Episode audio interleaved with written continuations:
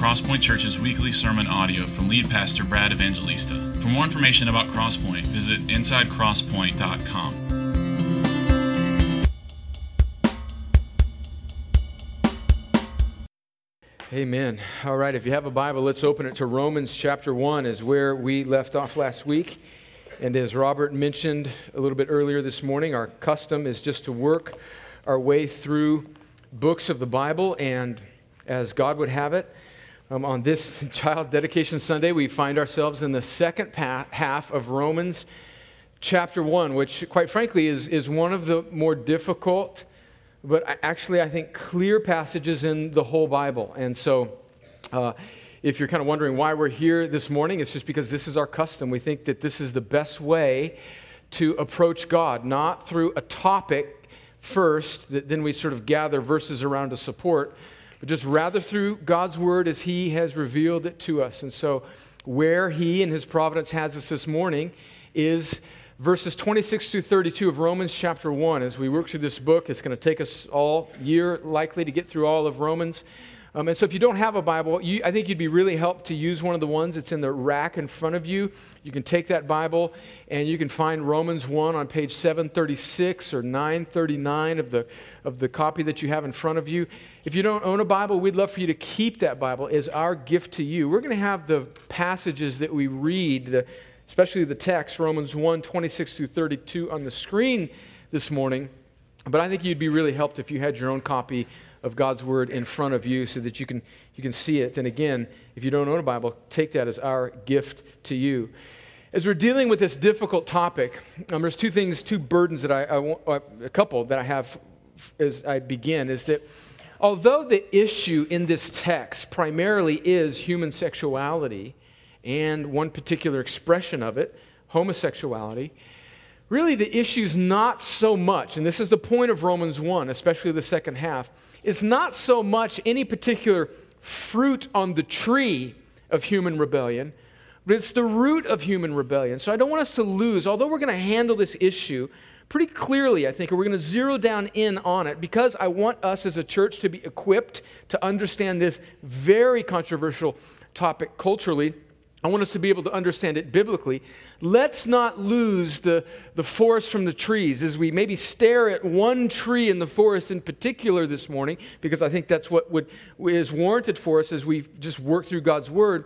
Let's not miss the greater point that Paul is making in Romans 1. And I think today is a wonderful opportunity for us to clarify what the gospel is and what Jesus has done for sinners, which is all of us, not just a particular type of sin. So let's remember that. Secondly, I realize that there's no way that we can handle all of the things that we need to say about this very challenging issue uh, in just one setting. So, we have some resources that uh, we'd love to point you to in our resource room. We have a couple books that I think are just excellent.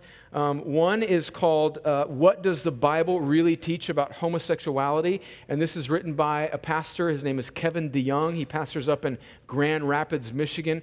It's an excellent, clear, relatively short theological uh, explanation of, of what the Bible teaches, and, and he would agree with everything that I'm, in fact, I would agree with everything that he says, and this is an excellent, faithful teaching.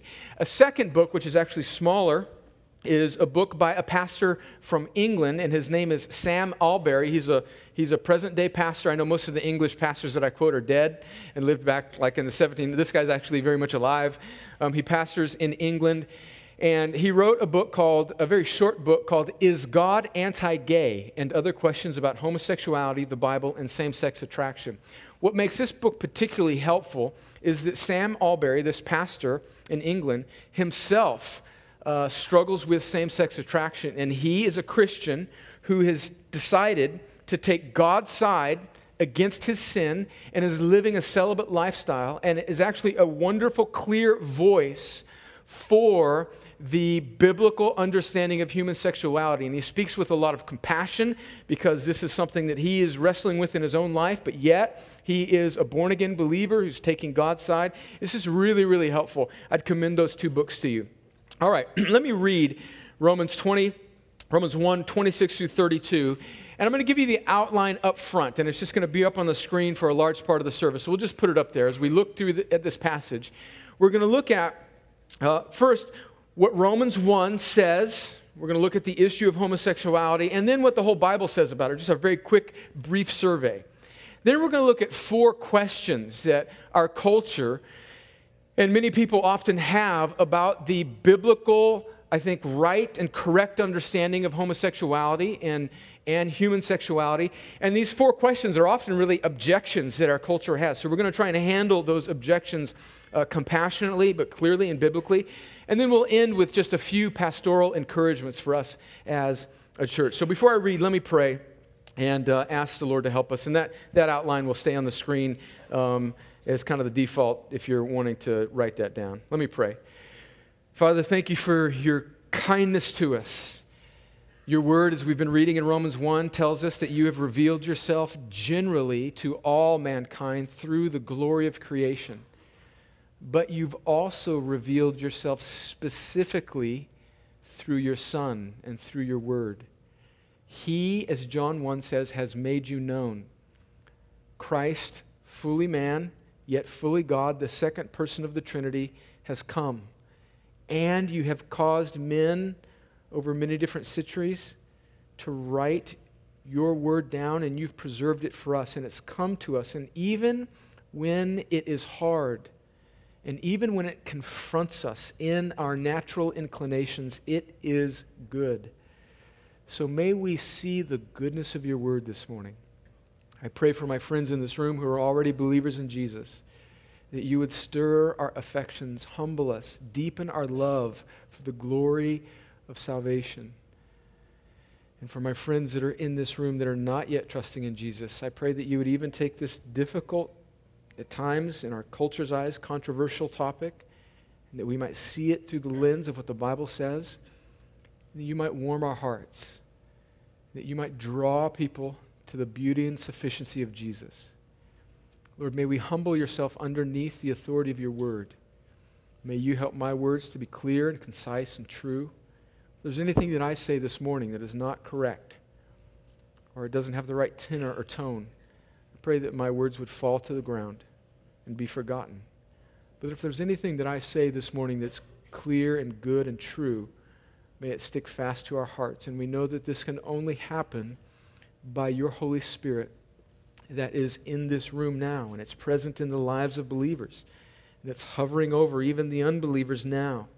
And we pray by your kindness that the Spirit might become this morning irresistible and overpower any resistance in this room to the beauty of your truth, to your good word. And we pray it in Jesus' name for his glory and our joy. Amen. Romans 1, starting in verse 26. We're starting, obviously, middle way through this chapter. I'll catch you up with the context if, if you're a little lost at the beginning. Paul writes, For this reason, God gave them up, and them is all humanity, but he's speaking specifically to Gentiles, in other words, non Jewish people. For this reason, God gave them up to dishonorable passions. For their women exchanged natural relations for those that are contrary to nature. And the men likewise gave up natural relations with women and were consumed with passion for one another, men committing shameless acts with men and receiving in themselves the due penalty for their error.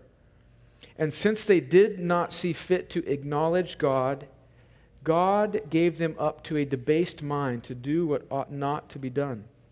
They were filled with all manner of unrighteousness, evil, covetousness, malice.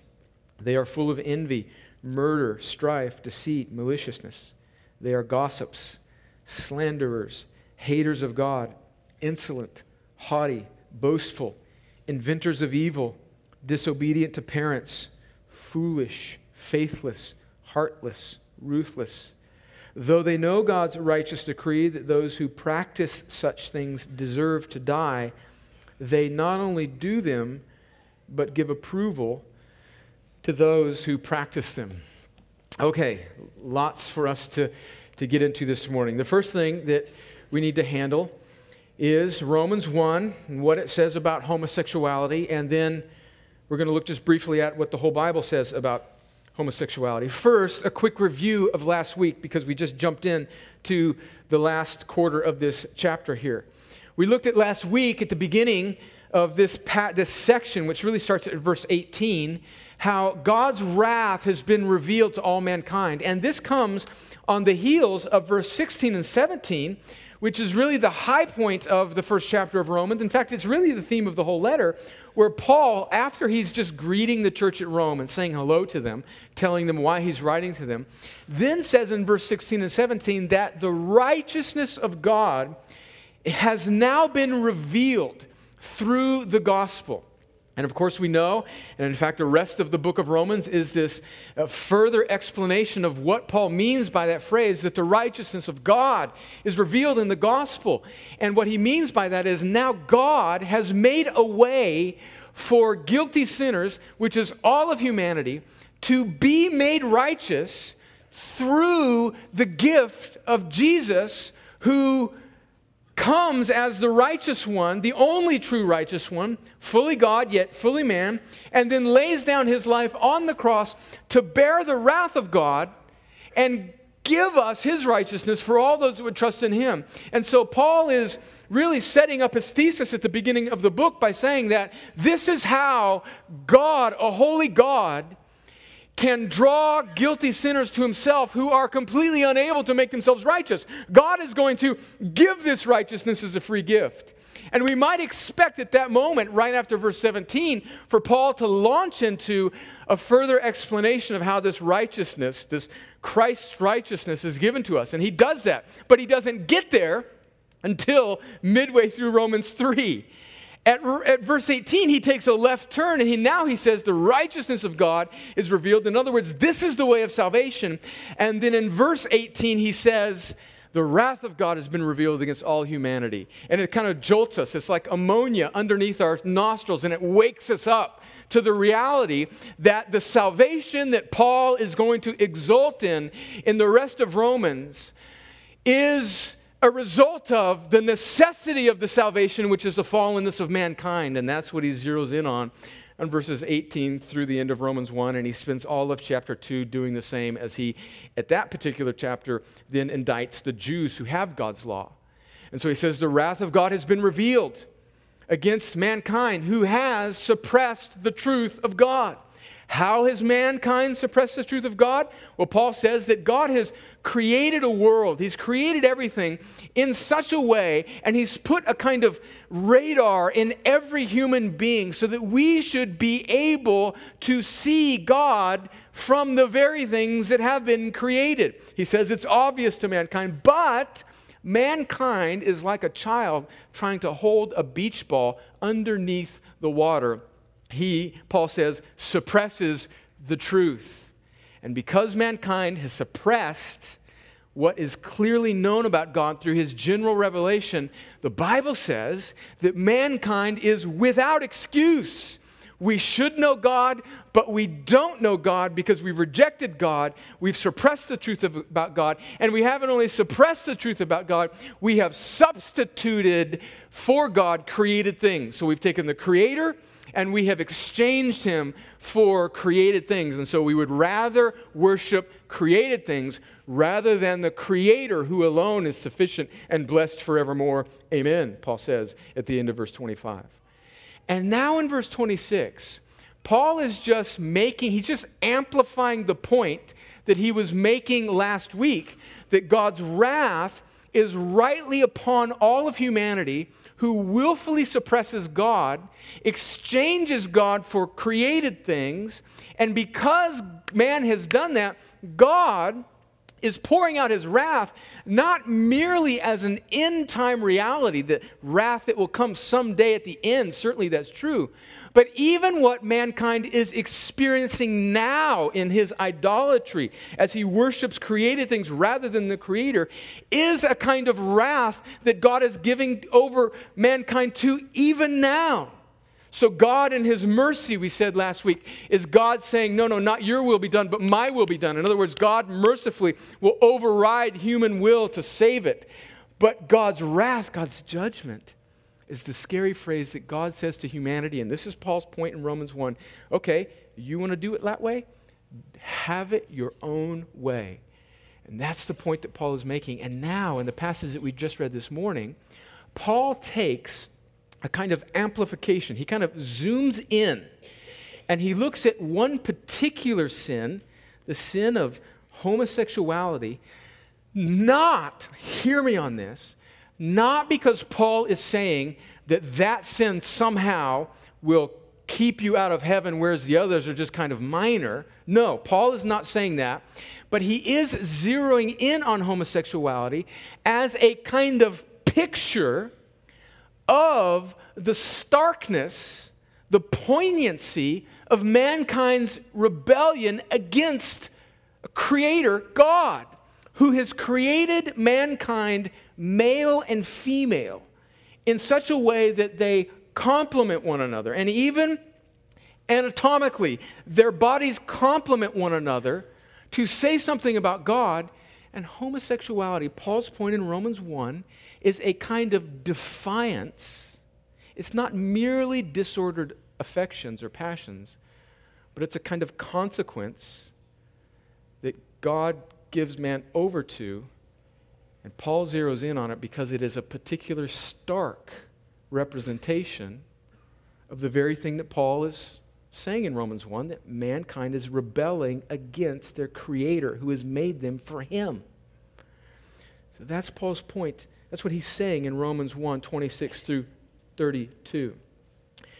So, just a summary of Romans 1. Uh, look, well, let me, let me just back up and let me just say, for those of us that are still kind of wondering, maybe we've never read these passages before, let's just kind of look at some of the phrases that Paul uses to describe this particular aspect of human fallenness, where some people would engage in sexual relations with people of the same gender. He says, a couple verses before, we didn't read it this morning, but he says in verse 24 that it's a, a dishonoring of their bodies among themselves. He says that it is a dishonorable passion. He says that it's contrary to nature for women to be with women and for men to be with men. He says, he calls it a shameless act in verse 27. And he says that as a result of these unnatural, contrary to nature actions of sexuality that mankind is giving himself over to, that they worthily receive the due penalty for their error, which in the context of Romans 1 is the wrath of God. Now, again, I can't say this enough. God is not, and Paul is not, under the inspiration of the Holy Spirit, singling out homosexuality as a kind of unpardonable sin or something that has greater power to keep you separated from God and outside of heaven over other sins he's using it as a kind of stark picture, a direct affront, a poignant example of how mankind, one example amongst many, but one example of how mankind shakes his fist at the Creator God and suppresses the truth. God's wrath has been revealed, mankind has suppressed it. He's without excuse. Man exchanges the Creator for the creature. As a result, his heart and mind is darkened. God gives that gives mankind over and one poignant example of that that Paul is using to make a point is the sin of homosexuality. Well, let's broaden the scope a little bit before we look at some objections to what I think is the clear teaching of this passage. Let's broaden the scope and look at what the Bible says in whole about this. It's not, there's not much debate that in the Old Testament it clearly condemns the same sex attraction and behavior. In the book of Leviticus, when Moses is writing about the holiness code and how people are to approach God and to be clean, he says in Leviticus 18, verse 22, You shall not lie with a male as with a woman. It is an abomination. And there are many other verses we could read, but let's just let that suffice from Leviticus that clearly it was against the Old Testament law. But in the New Testament, we find it we find it as well condemned in 1 Corinthians 6. Look at what 1 Corinthians 6 says, verse 9. It says, Do you not know that the unrighteous will not inherit the kingdom of God? And friends, again, we can't make this point enough. That's all of us before Jesus saves us. Do not be deceived. neither the sexually immoral, nor idolaters, nor adulterers, nor men who practice homosexuality, nor thieves, nor the greedy, nor drunkards, nor revilers, nor swindlers will inherit the kingdom of God. In other words, people who remain in their sin are separated from God. But here's the glory of the gospel, verse 11. And such were some of you. But you were washed. Something happened to you. Jesus came into your life. He made you new. You were sanctified. You were justified in the name of the Lord Jesus Christ and by the Spirit of God. The clear teaching of that scripture is that all people are sinners. And Paul doesn't name every sin here, but he names several large categories the sexually immoral, which is any sexual activity outside the one flesh union between a man and a woman in marriage.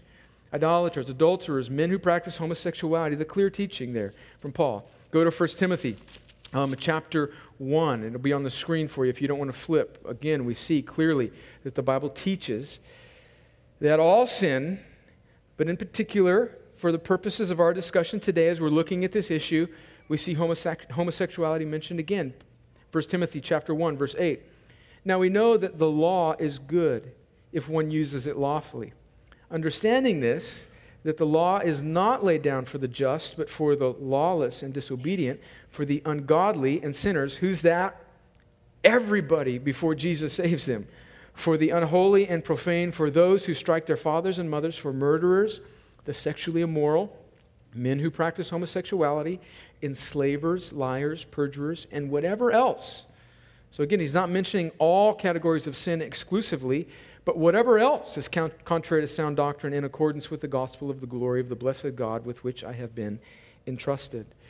And so we see here that the Bible clearly teaches, we could read others, but the Bible clearly teaches that to give ourselves over to any type of sexual activity, whether it's heterosexual or homosexual, outside of the bounds of one flesh union between a man and a woman in marriage, and that phrasing is important, to give ourselves over, meaning to be unrepentant, all of us. Let me just make this point.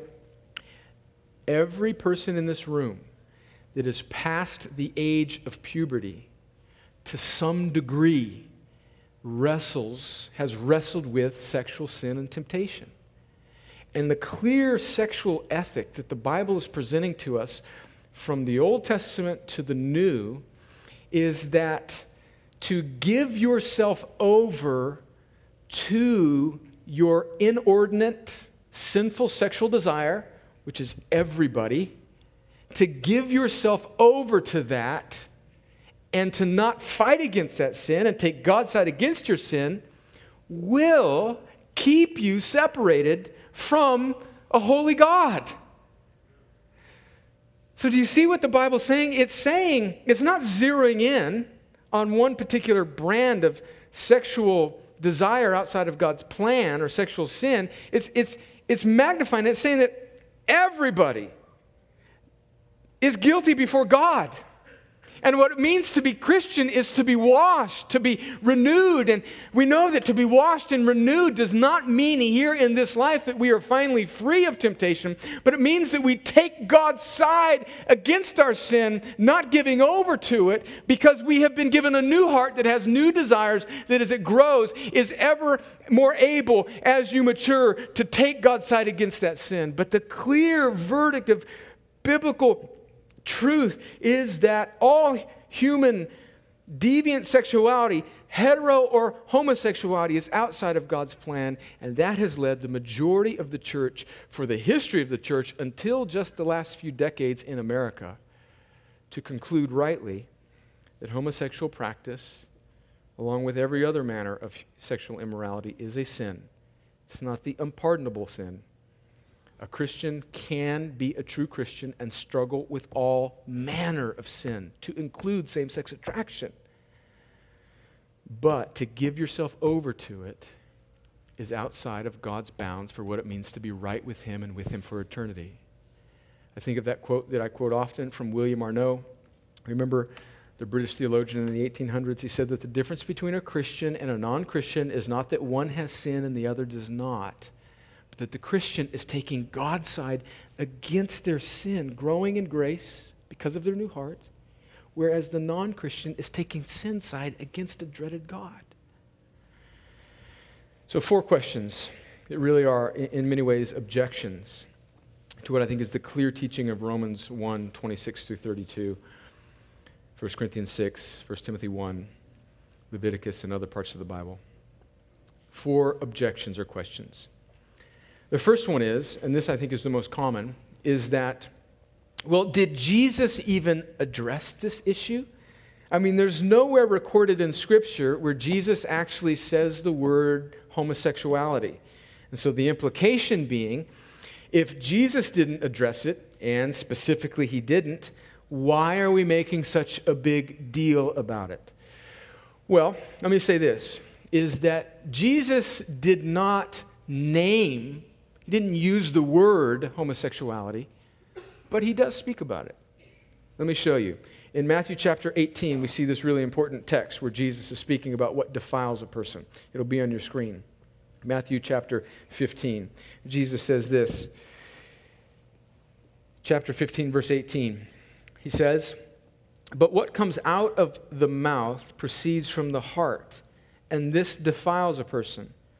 For out of the heart come evil thoughts, murder, adultery, sexual immorality, theft, false witness, slander. Again, Jesus doesn't name every sin that's possible for humanity, but he just names categories there. These are what defile a person, but to eat with unwashed hands does not defile anyone. Look again at verse 19. He says, For out of the heart comes evil thoughts, murder, adultery, sexual immorality.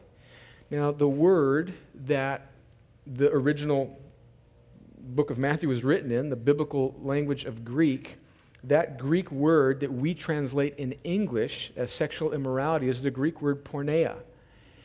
And in fact, it's where we get our, our English word pornography. But that Greek word had a wide scope of meaning. Basically, it was a catch all phrase that meant all deviant human sexual behavior outside of marriage between one man and one woman. So, embedded in that word porneia is adultery, lust, homosexuality, all manner of sin. So, Jesus doesn't name it, but he does include it. In this book by Sam Allberry, Is God Anti Gay? he gives this really interesting and I think helpful illustration for us to see this. And I'll, I'll give it to you. Just imagine if I said today, you know, I'm really glad that you guys came today. And as a result of coming to Crosspoint on February 26, 2017, on your way out, the ushers are going to be standing by the door, and everybody in here is going to get a $100 bill. Just imagine, I, am not going to say that, by the way. That's not, that's not going to happen. But I, you're like, man, lunch is going to be good today. But imagine I said, everybody in here gets a, a $100 bill on their way out. Well, maybe I haven't named you specifically, but I have included you, haven't I? That's what Jesus is doing here in Matthew chapter 15. He doesn't name every expression of human sexual deviancy, but he does include every expression of it. And then I think even more compelling is what Jesus has to say about marriage. Just go a couple chapters over to Matthew chapter 19. Matthew chapter 19 and verse 3. And I think this is the most compelling and clear a case for what the Bible says about human sexuality as Jesus links it directly to marriage between a man and a woman. Listen to Matthew chapter 19, verse 3. And the Pharisees came up to him and tested him by asking, Is it lawful to divorce one's wife for any cause? And what's going on here is that in the Old Testament, there were sort of two schools of Pharisees, there were two schools of thought. There was a liberal and a conservative school the uh, liberal school of thought about divorce, the liberal theologians would say, uh, you know, a man can divorce his wife for any reason, even if she's not a good cook. She doesn't wash the dishes, uh, you know, adequately. A man can just cast her aside. Obviously, that's horrific, isn't it? But then the more conservative side of the Jewish theologians in the Old Testament would, would say, no, no, the only reason that a man can lawfully divorce his wife is for um, infidelity, chronic, unrepentant infidelity. And so these these Pharisees, these Pharisees of Jesus' time, are kind of coming to him, asking him kind of which camp he falls into.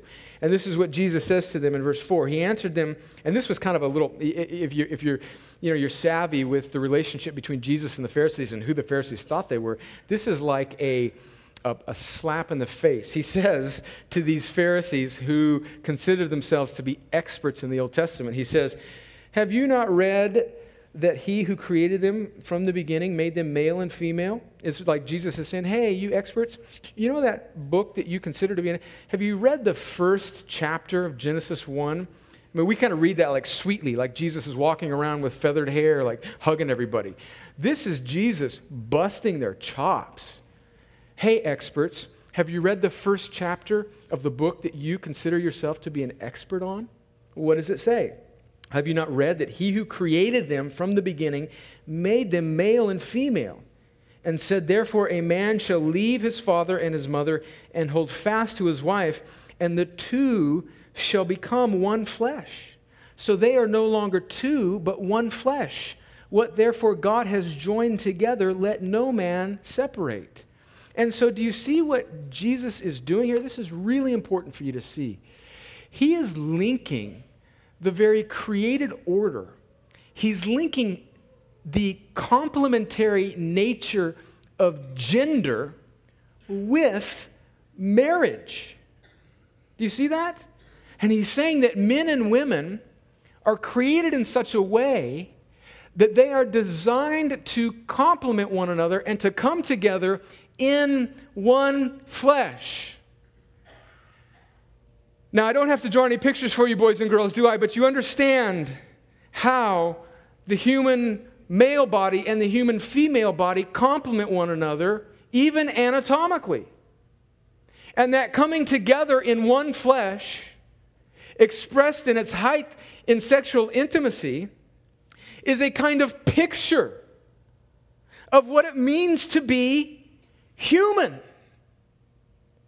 And do you see how the contradiction of that is man saying, No, although you've created me for a particular purpose, I am going to go in the other direction and do what I want with the creation that you have given to me.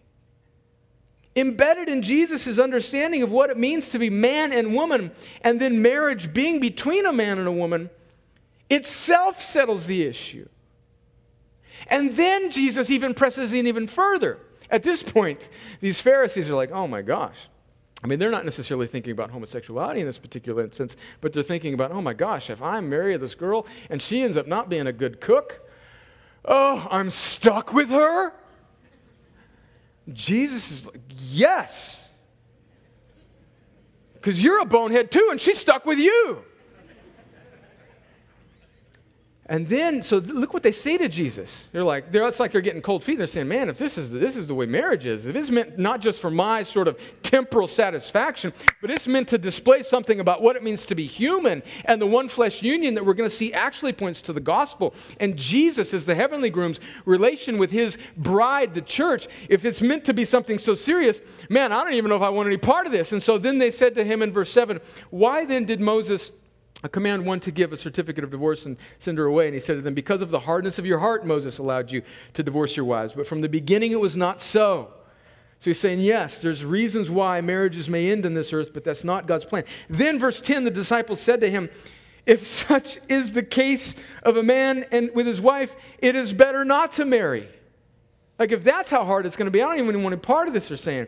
And then look what Jesus has to say about those who are not married about those who are celibate and single. He says, But he said to them, Not everyone can receive this saying, but only those to whom it is given.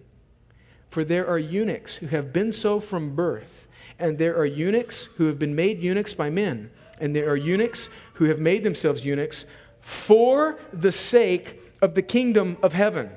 Let the one who is able to receive this receive it. And so Jesus after they say, Gosh, I don't even know if we should get married because marriage is between a man and a woman and it's meant forever and we should stay that way.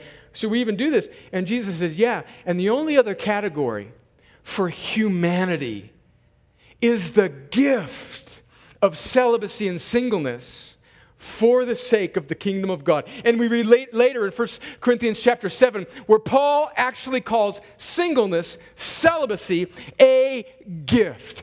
Oh, friends, how miswired we are, even as heterosexuals, to present our heterosexualness as the height of human experience. It's not. People are not incomplete merely because they are not sexual beings or people that express themselves sexually. Jesus says there are only two legitimate expressions for relationships sexually between men and women. One is marriage between a man and a woman for life, and the other is celibacy. That's it. That means that there will be heterosexuals who, for some calling of God's kingdom, will have to remain in their singleness so that they cannot be burdened by the burdens of marriage and give themselves wholly to the service of God. And that's why also some people who may have disordinate, sinful inclinations in their hearts will have to take God's side against them to display to an onlooking world that there is something better than being sexually gratified by your own desires in this life. Taking God's side against your sin is better. It's better. Jesus did address it, he addressed it very clearly. Jesus paints a clear picture of what it means to be human, what it means to be male and female. And he says it's tied to the complementary nature between men and women. The second objection is well, aren't you being inconsistent with the Old Testament? Because you know what? Part of the Old Testament law, like we read in Leviticus 18, is that a man, a man should not lie with a man. Okay, I, I see that it says that. But you know what? I also noticed, and I've been looking around this room, and some of you have mixed shirts, part polyester, part cotton. And I bet you some of, the, some of you this morning had bacon for breakfast. You undefiled, you unclean Gentiles. Because part of the Old Testament law is also eating bacon and pork is outside of God's law and wearing shirts with two types of fabric. Well, if you're going to pick and choose from the Old Testament, why can we eat whatever we want now, but yet you're still holding up this Old Testament sanction against homosexual behavior? Friends, if you've ever gotten that objection, or maybe you have wondered about that objection yourself, when people say that, they completely display, they put on display how much they really don't understand how the Bible fits together. That's not the way the Bible works. It's not so mechanical, it's a beautiful mosaic. And this is the purpose of the Old Testament law. It's not just some mechanical system where you can pick and choose parts of it. But Jesus says about the whole Old Testament law that it's meant to point us to Jesus. This is what, this is what Paul says in Galatians chapter 4 that God gives this law 613 different regulations about how Old Testament Israel is supposed to live. And these laws ran the gamut. Some of them had to do with the heart and what it meant to, to honor God. And some of them had to do, in fact, a great multitude of these laws had to do with ritual cleanness and purity, that the people would purify themselves as they prepared themselves to approach a holy God. And they would have to do sacrifices and offer all of these sacrifices and grains and kill animals and all these ritual purity things. And Jesus says that all of this is pointing to him, and that he says in the Sermon on the Mount that he has not come to abolish that law, but to fulfill it. And so, a great portion of the Old Testament law is, in fact, all of it is fulfilled in Christ. But as we look at the purpose of that Old Testament law, we see great portions of it, like these cleanliness laws about what you can eat and not eat and what you can wear, we see them be like booster rockets. They're like Old Testament pictures that point to the greater reality of what it means to approach God in purity.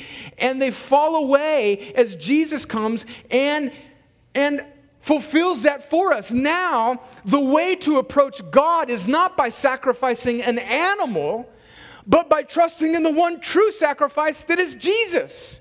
So, the reason why we don't sacrifice animals anymore to enter into God's holy place is because Jesus has sacrificed himself once and for all. So, for us, to still hold in force all of these ritual purity laws, like what we can eat and the type of fabric of our clothes, would undercut the very truth of the gospel that Jesus has made a way for us. But yet, there were also portions of the Old Testament law that spoke about the inner life, the heart, the desires, which is the whole point of Jesus' work to give us a new heart these issues of what we long for and who we are and what we do with our bodies. And all of those don't fall away. In fact, they're reinforced in the New Testament. Jesus will say things like, Yeah, don't just look at the Ten Commandments where it says, Don't just lust after your neighbor's wife, or don't just uh, have a relationship with your neighbor's wife, but don't even lust after her. So Jesus actually zeroes in. And we see the sexual ethic of the Old Testament repeated and picked up in the New Testament, and in fact, amplified. So the Bible is not inconsistent with itself, but we must understand how the Old Testament points towards the new, and there are portions of the law that fall away as Jesus fulfills it all for us, but the inner portions of what the law is ultimately pointing to are still in force for the Christian. A third objection is, is that some people will say, well, it's not the same kind of homosexuality that's mentioned in the Bible. And the argument goes like this that what is being rejected in Romans 1 and 1 Corinthians 6 and other places is what's called exploitive homosexuality, where maybe one person is molesting another or forcing another into this type of maybe like a, uh, a master and a slave, rape or molestation. The problem with that is there's just there's no evidence for this biblically. In fact, there's much archaeological evidence of consensual same-sex relationships in ancient times and in biblical times. There's poetry and artwork and literature, all which reference the existence of consensual homosexual relationships. And even in our text in Romans 1 verse 27, it says that the men we're consumed with passion for one another, pointing us towards this, I think, clear reality that what Paul has in view here is homosexual practice between two people who are inflamed with sinful passion for one another.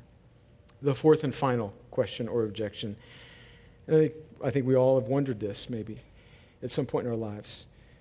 Well, if it's not hurting anyone, why make such a big deal about it?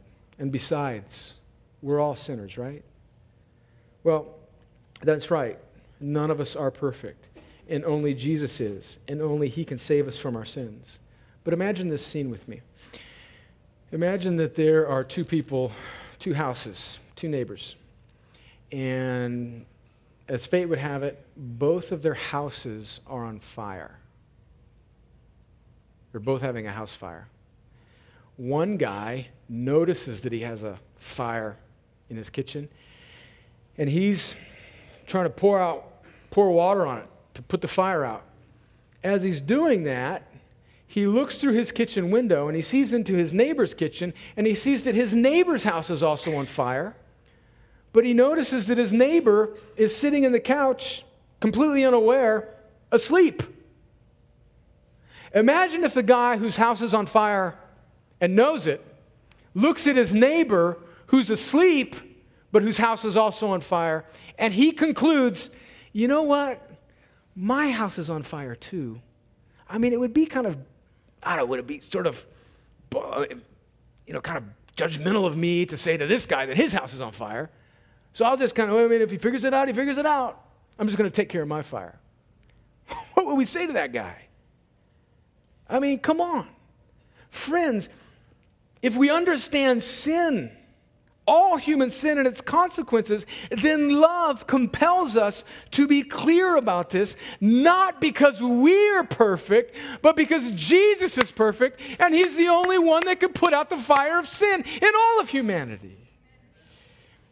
And of course, we do this with compassion and grace and broken-hearted boldness. But, friends, it is not loving to not warn someone of something that will ultimately separate them from God forever. And I think this is just a consequence of the softness and the insecurity of our culture. We can't call truth truth because we are so scared that it might ostracize us socially from the world. And as a result, the Christian church has its tail between the legs in many instances and has lost their prophetic voice to a world that is on fire. And we are standing by watching it because, God forbid, we be on the outs with our neighbors. Friends, that's not love, that's hate because it's inordinate self love. You care more about yourself and our own, our own sort of social standing than we do the person, right? And of course, we know examples where Christians err on this and they overdo it and they, they come from a judgmental side. So, so that, that's one side of the ditch that we fall into. The other side of the ditch is that we just become some holy rollers who act like we have it all together. And friends, that's just as much of a wrong approach as to not say anything. But we come with brokenhearted boldness, knowing that we, along with all humanity, even if we're not struggling with that particular stripe of sin, we know that the only hope is Christ. And we come not because we're basically good and, boy, I've never had to deal with anything like that. No, we come with a biblical understanding of sin and salvation, and we know that all humanity is without hope apart from Christ. And even if I'm a good little moral church kid who grows up in Sunday school and VBS and all those things, I can, if I'm trusting in my own righteousness, be just as lost lest Christ saves me, than as, as just as lost as the person who's steeped in all manner of unrighteousness. And when we have that biblical understanding, it humbles us, right? And it emboldens us to care about people. And by the way, this is the way it should be. This is the way we should live life in the local church. This is why living together in a local church that takes the Bible seriously and is filled with people who understand the gospel and have been humbled by it is so important. Because who can navigate through these dicey waters on their own? Nobody can. Nobody can posture themselves rightly in our culture in a biblical, winsome, caring, compassionate, bold sort of way on their own. You get worn down and we all get cranky and we all get hypocritical. That's why we need each other. That's why we need to know each other's lives. That's why you need to be part of a church. That's why you need to know who your pastors are. That's why you need to know who you are. That's why your life needs to be open to other Christians that you are linking arms with because sin is real, salvation is true, and the wrath of God is revealed against all humanity that doesn't repent and believe in Jesus. And God has given us His Word and the family of God God to clarify these things. Friends, we are not playing tiddlywinks here. I'm not just here to tell you some silly little story, a little Aesop's fable, read you a little cute thing, send you out in 20 minutes. Don't, let's not do that. Let's not play that game. Let's not just play the religious veneer game for the sake of social status in Columbus, Georgia. It is appalling to live like that. Don't do it. Don't do it.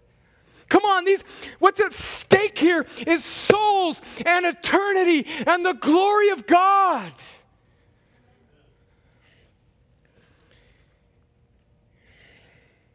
Let me end on a few pastoral encouragements.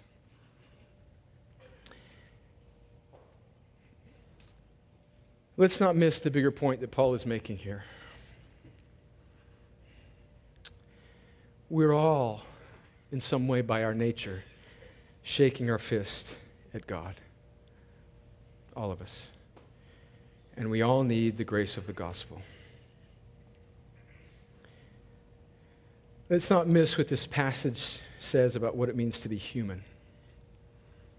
One objection may be well, what about people who say that they're, they're born this way? A person may say, I'm, I've been born this way with these inordinate desires. And several years ago, we had a young man who was part of this church. He was a member of this church. He is a Christian. He's trusting in Christ. He was a student at CSU. And he said that ever since he can remember, from a little boy, there's nothing that happened to him, no event, no sin against him, just came from a good home with a mom and dad. That ever since he was a little boy, as long as he can remember, he's been attracted to other boys. God, in His grace, rescued this young man from his sin, gave him a new heart. And this young man, still, I'm in contact with him today, is taking God's side against his sin. He moved on after he graduated from CSU and got a job and is now working. And even though he has same sex desires, just like this pastor who wrote this book, he's choosing to take God's side against his sin. And friends, when we kind of say, oh, well, yeah, but he was, for whatever this means, and I'm not getting to a, a, a scientific discussion about humanity, but for whatever this phrase means, born this way, friends, we need to realize we're all born this way. Doesn't mean that we're all same sex attracted, uh, given to that, but it means that we're all born as opposed to God. Let's not give in to that presupposition. We are all born sinners. And the reality of the gospel for the person who's attracted to the same gender or whoever is that we all must take God's side against our sin. And the only hope of that happening is Jesus first giving us the ability to do that. Friends, we're all born in sin. That doesn't somehow let somebody off the hook. And on that same note, Friends, as Christians who the majority of us are heterosexual, let's not make an idol out of heterosexuality. And let's not make an idol out of the family, the biological family. Friends, do you realize? In fact, this may be the most controversial thing I say today. You'd be like, I was with you till then, but by golly. Friends, do you realize that the Bible actually relativizes the importance of biological family and exalts the importance of the spiritual family? But in Christian culture today, we act like being married and have good little kids that obey and do is the height of human existence. Now, that's certainly a good gift. But, friends, that's not what everybody's called to. Some people, God has given the gift of celibacy, and there's nothing incomplete about that person. Some people are born with a type of just result of the fallenness of humanity that they have same sex attraction and they may die that way, but they're taking God's side against their sin and they will never have a husband or a wife or a child, but they will hold up the beauty and the sufficiency of Jesus and they aren't just half human, they are full human. Jesus was the most satisfied and complete human that ever lived and he never had sex and never was married and never had children. Friends, when we make an idol out of marriage and the American dream, we lie about what it is to truly be human.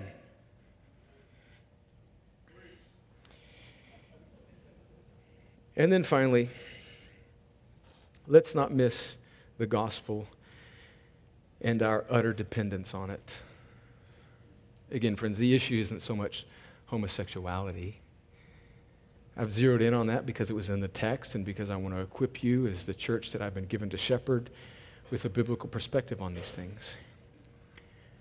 But a biblical perspective on these things doesn't just stop at homosexuality, it actually looks at, at what it means to be human and what our only hope is. I've said it so often today. We are born in sin, and our only hope is Jesus. The only hope for heterosexual sinners is Christ. The only hope for the college kid that's in this room right now that is heterosexual, that is fooling his community because he's giving himself over to pornography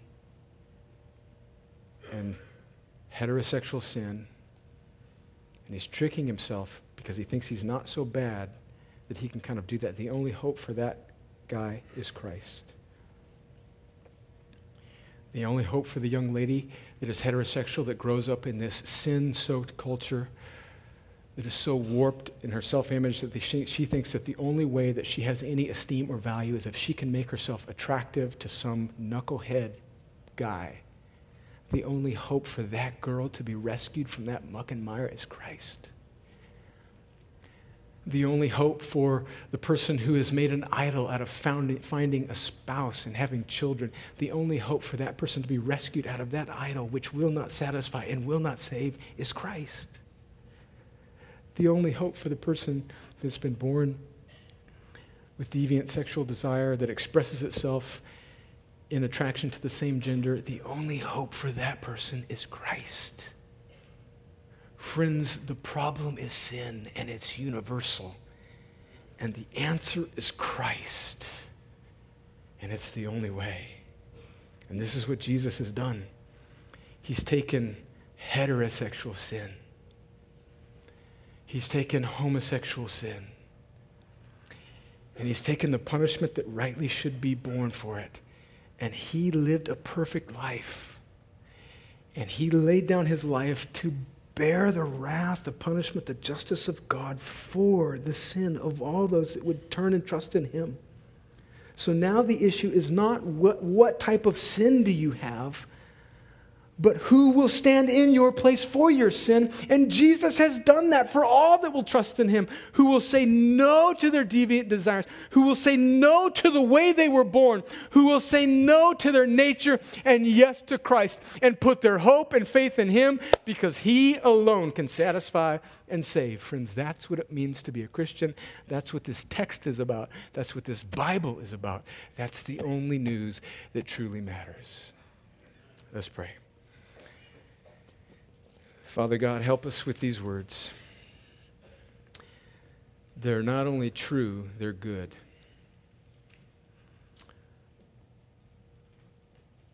For those of us that are trusting in Jesus and came in agreeing with this truth, humble us, produce in us more compassion. For those in us in this room who may disagree with this, I pray also that you'd humble us. Change our hearts and minds so that it aligns with your good word. And those in this room that may be struggling themselves with same sex attraction, may they know that this church, this little dusty band of pardoned rebels, is a safe place for sinners, all kinds of sinners who will get grace and compassion and love and truth so that we might, they might, we might all take your side against our sin and be with you forever. In Jesus' name, amen.